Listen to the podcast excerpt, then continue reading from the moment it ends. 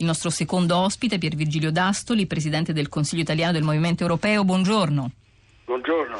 Collegato con noi da Reggio Calabria, ma per essere presente ancora una volta, per reagire a qualcosa che è accaduto ancora una volta eh, nell'Ungheria di Orban. Questa volta, ecco, dopo aver attaccato la stampa libera, dopo aver strangolato, diciamo, finanziariamente molte ONG, dopo aver costruito un muro, dopo aver negato l'accesso al diritto d'asilo, dopo essersi sottratto all'agenda europea sul diritto d'asilo e quindi alla politica di ricollocazione, adesso è la volta di un obiettivo fisico preciso, fisico e materiale, nonché culturale, eh, come George Soros e la sua università. Che cosa è successo, D'Astoli?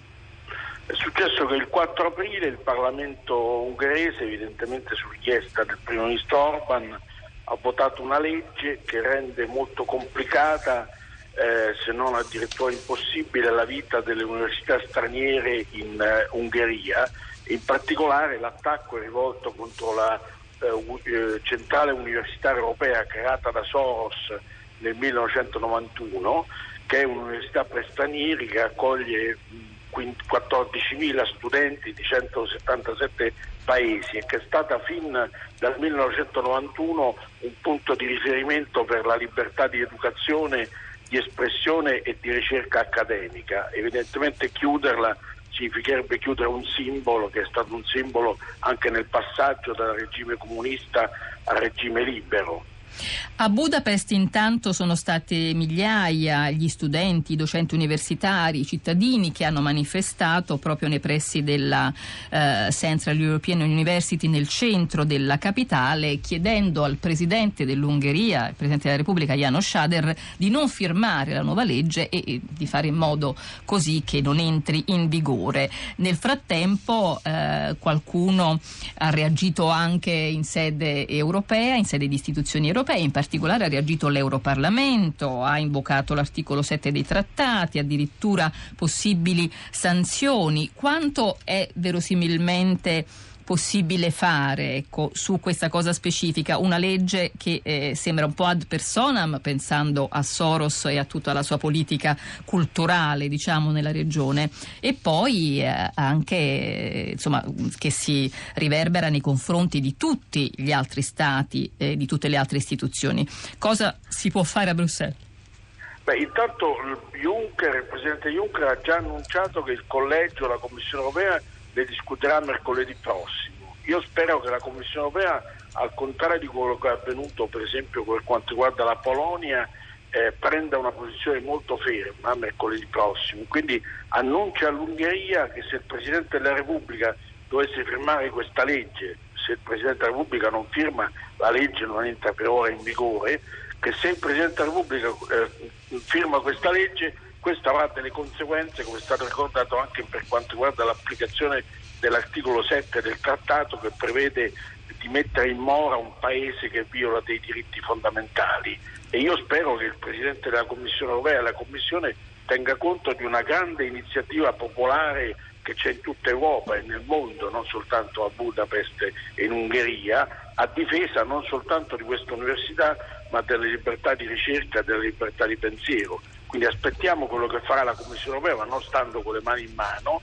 Io credo che il Parlamento europeo dovrebbe, per esempio, come abbiamo chiesto in un nostro comunicato, inviare una interrogazione urgente al Consiglio e alla Commissione per quanto riguarda il rispetto dello Stato di diritto. Uh, Pier Vigilio D'Astoli, eh, voi ne fate una questione eh, fondamentale di rispetto dei diritti essenziali eh, che devono vigere nell'Unione Europea e che gli Stati membri sono tenuti a rispettare sempre e comunque. Eh, su questa vicenda però vi esprimete in maniera particolare perché eh, è fortemente simbolica, abbiamo già accennato all'importanza di questa istituzione creata da Soros nell'immediato dopo crollo dell'impero sovietico. Eh, perché è così importante ancora adesso comunque in questa fase diciamo, della vita europea? Beh, intanto perché l'Ungheria si sta mettendo su una strada che obiettivamente la porta fuori dalla società europea. Ricordiamo che contemporaneamente a questa legge il governo ungherese sta lanciando un sondaggio d'opinione su sei domande che si chiama Stop Brussels eh, in cui ci sono una serie di falsità anche per spingere gli ungheresi a reagire contro Bruxelles e quindi a reagire contro le regole europee che il governo ungherese vuole violare. Questa per esempio è una violazione di un articolo del trattato che concerne la cooperazione reale fra gli Stati membri. Quindi il, il governo ungherese sta andando effettivamente in una direzione che lo, lo porta fuori dalla famiglia europea. Bisogna reagire, questa questione dell'università è non soltanto un fatto simbolico, ma è il segnale chiaro e netto che, che la Ungheria vuole violare dei principi fondamentali che questo noi non possiamo consentirlo. La Commissione europea, il Parlamento e il Consiglio hanno gli strumenti in base all'articolo 7 per mettere in mora l'Ungheria e impedire all'Ungheria che l'Ungheria faccia questo passo. Dunque lei dice eh, possiamo fare qualcosa, si può fare qualcosa, abbiamo gli strumenti, eh, abbiamo le nostre regole, abbiamo anche forse chissà la nostra forza politica. A livello di Europarlamento ci sono delle divisioni, c'è chi spinge in avanti appunto parla di imboccare la via delle sanzioni e c'è chi sa poi di non avere i numeri per raggiungere un qualche risultato. Nel frattempo le immagini che vediamo sui siti dei mezzi di informazione, sui eh, social network fanno vedere questa piazza con decine di cartelli con su scritto veto e, e appunto quello che chiedono è che il Presidente della Repubblica ponga il suo veto. Giulia De Luca, ti guardo perché immagino che gli ascoltatori hanno continuato a, a, a reagire, a scrivere, a farsi vivi. Sì, non solo, c'è sia una campagna su Twitter proprio lanciata dalle università europee che chiedono al presidente ungherese di bloccare la legge, tanto che la petizione online, che è diretta alle massime istituzioni ungheresi, ha già raccolto decine di migliaia di firme. Dall'altro lato invece per esempio c'è Marinella Andrizzi che dice che attualmente, che sostiene che attualmente Orban sia l'unico politico in Europa che persegue davvero gli interessi del popolo.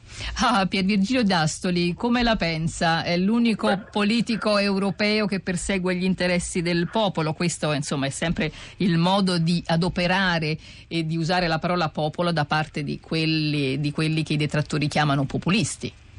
Beh, mi sembra molto stravagante come frase, oltretutto eh, questa università è un centro di eccellenza. Ora, eh, io sono convinto che eh, fra le varie cose che si possono fare, il partito di Orban è membro del Partito Popolare Europeo Finora il gruppo del Partito Popolare Europeo ha accettato che all'interno della sua famiglia sia presente un partito che nulla ha a che fare con le tradizioni culturali di questo, part- questo gruppo parlamentare, di questo partito. Sarebbe effettivamente un forte segnale se finalmente il Partito Popolare Europeo decidesse di mettere fuori dal suo gruppo questo, questo, partito che è quello che sostiene il primo ministro Orban. Io credo che questa è una delle prime cose politiche da fare e mi aspetto che il Partito Popolare finalmente prenda questa decisione. Lei pensa davvero quindi che sia possibile una, una mossa del genere? Insomma, questo significherebbe davvero mh, estromettere un, una parte politica eh, importante e, e, e cosa poi vorrebbe dire di fatti anche poi per l'esecutivo, per la Commissione? Beh, intanto eh, voglio dire, se, se, nel Parlamento avvenisse una cosa di questo genere sarebbe il segnale politicamente chiaro e netto che c'è un partito che non corrisponde e non fa parte della famiglia demo, della democrazia europea. Questo sarebbe effettivamente un segnale che noi aspettiamo da tempo a livello europeo da parte del gruppo del Partito Popolare Europeo, la stessa cosa per quanto riguarda i polacchi. Io credo che questo sarebbe la, il primo passo da fare. Poi il Parlamento Europeo effettivamente può muoversi nei confronti della Commissione chiedendo alla Commissione che dia atto a degli strumenti che la Commissione ha, non soltanto l'articolo 7. La Commissione è da circa un anno che ha messo in piedi un sistema di monitoraggio dello Stato di diritto e è un sistema che è in qualche modo a metà strada tra le sanzioni e una semplice raccomandazione.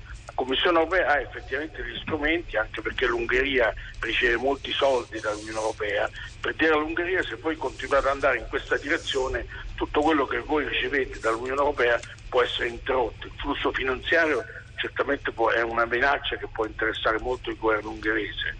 E sicuramente il deterrente così dal punto di vista finanziario potrebbe essere la leva più eh, efficace nei confronti dell'Ungheria di Orban. Io ringrazio moltissimo Pier Virgilio D'Astoli, Presidente del Consiglio italiano del Movimento Europeo, lo lascio eh, al suo lavoro a Reggio Calabria e a presto. Grazie, buon lavoro. Grazie Torneremo con lui a parlare di Europa, adesso però prima di salutarci torniamo alla notizia con la quale avevamo aperto questa puntata di Radio 3 Europa e, e che era quella dell'attacco ordinato dal presidente Trump nei confronti di un obiettivo preciso della Siria. Lo stesso, il sito dovrebbe essere esattamente quello da cui sarebbe partito l'attacco eh, con armi chimiche da parte del regime di Assad. Intanto una notizia che riguarda l'Italia che alle 11 Appunto c'è stata una dichiarazione del mm, nostro Premier Gentiloni a Palazzo Chigi, le reazioni più importanti e quelle più attese, non c'è dubbio, sono quelle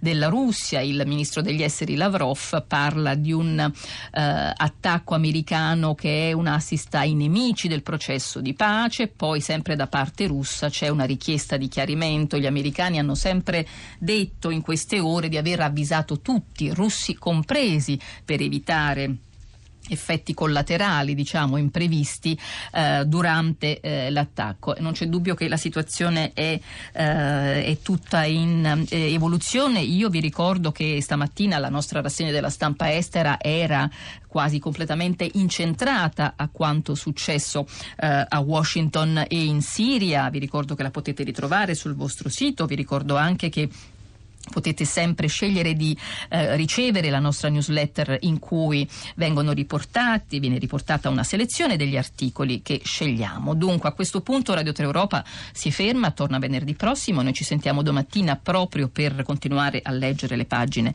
dei quotidiani stranieri. Rimanete con noi per seguire Radio 3 Scienza dove la Siria ritorna, ritorna la guerra, ritornano in particolare le armi adoperate e gli effetti eh, che hanno sui eh, cittadini cittadini. Allora, grazie da Costanza Confessore, Fabrizio Paccione, Cristiana Castellotti e Giulia De Luca.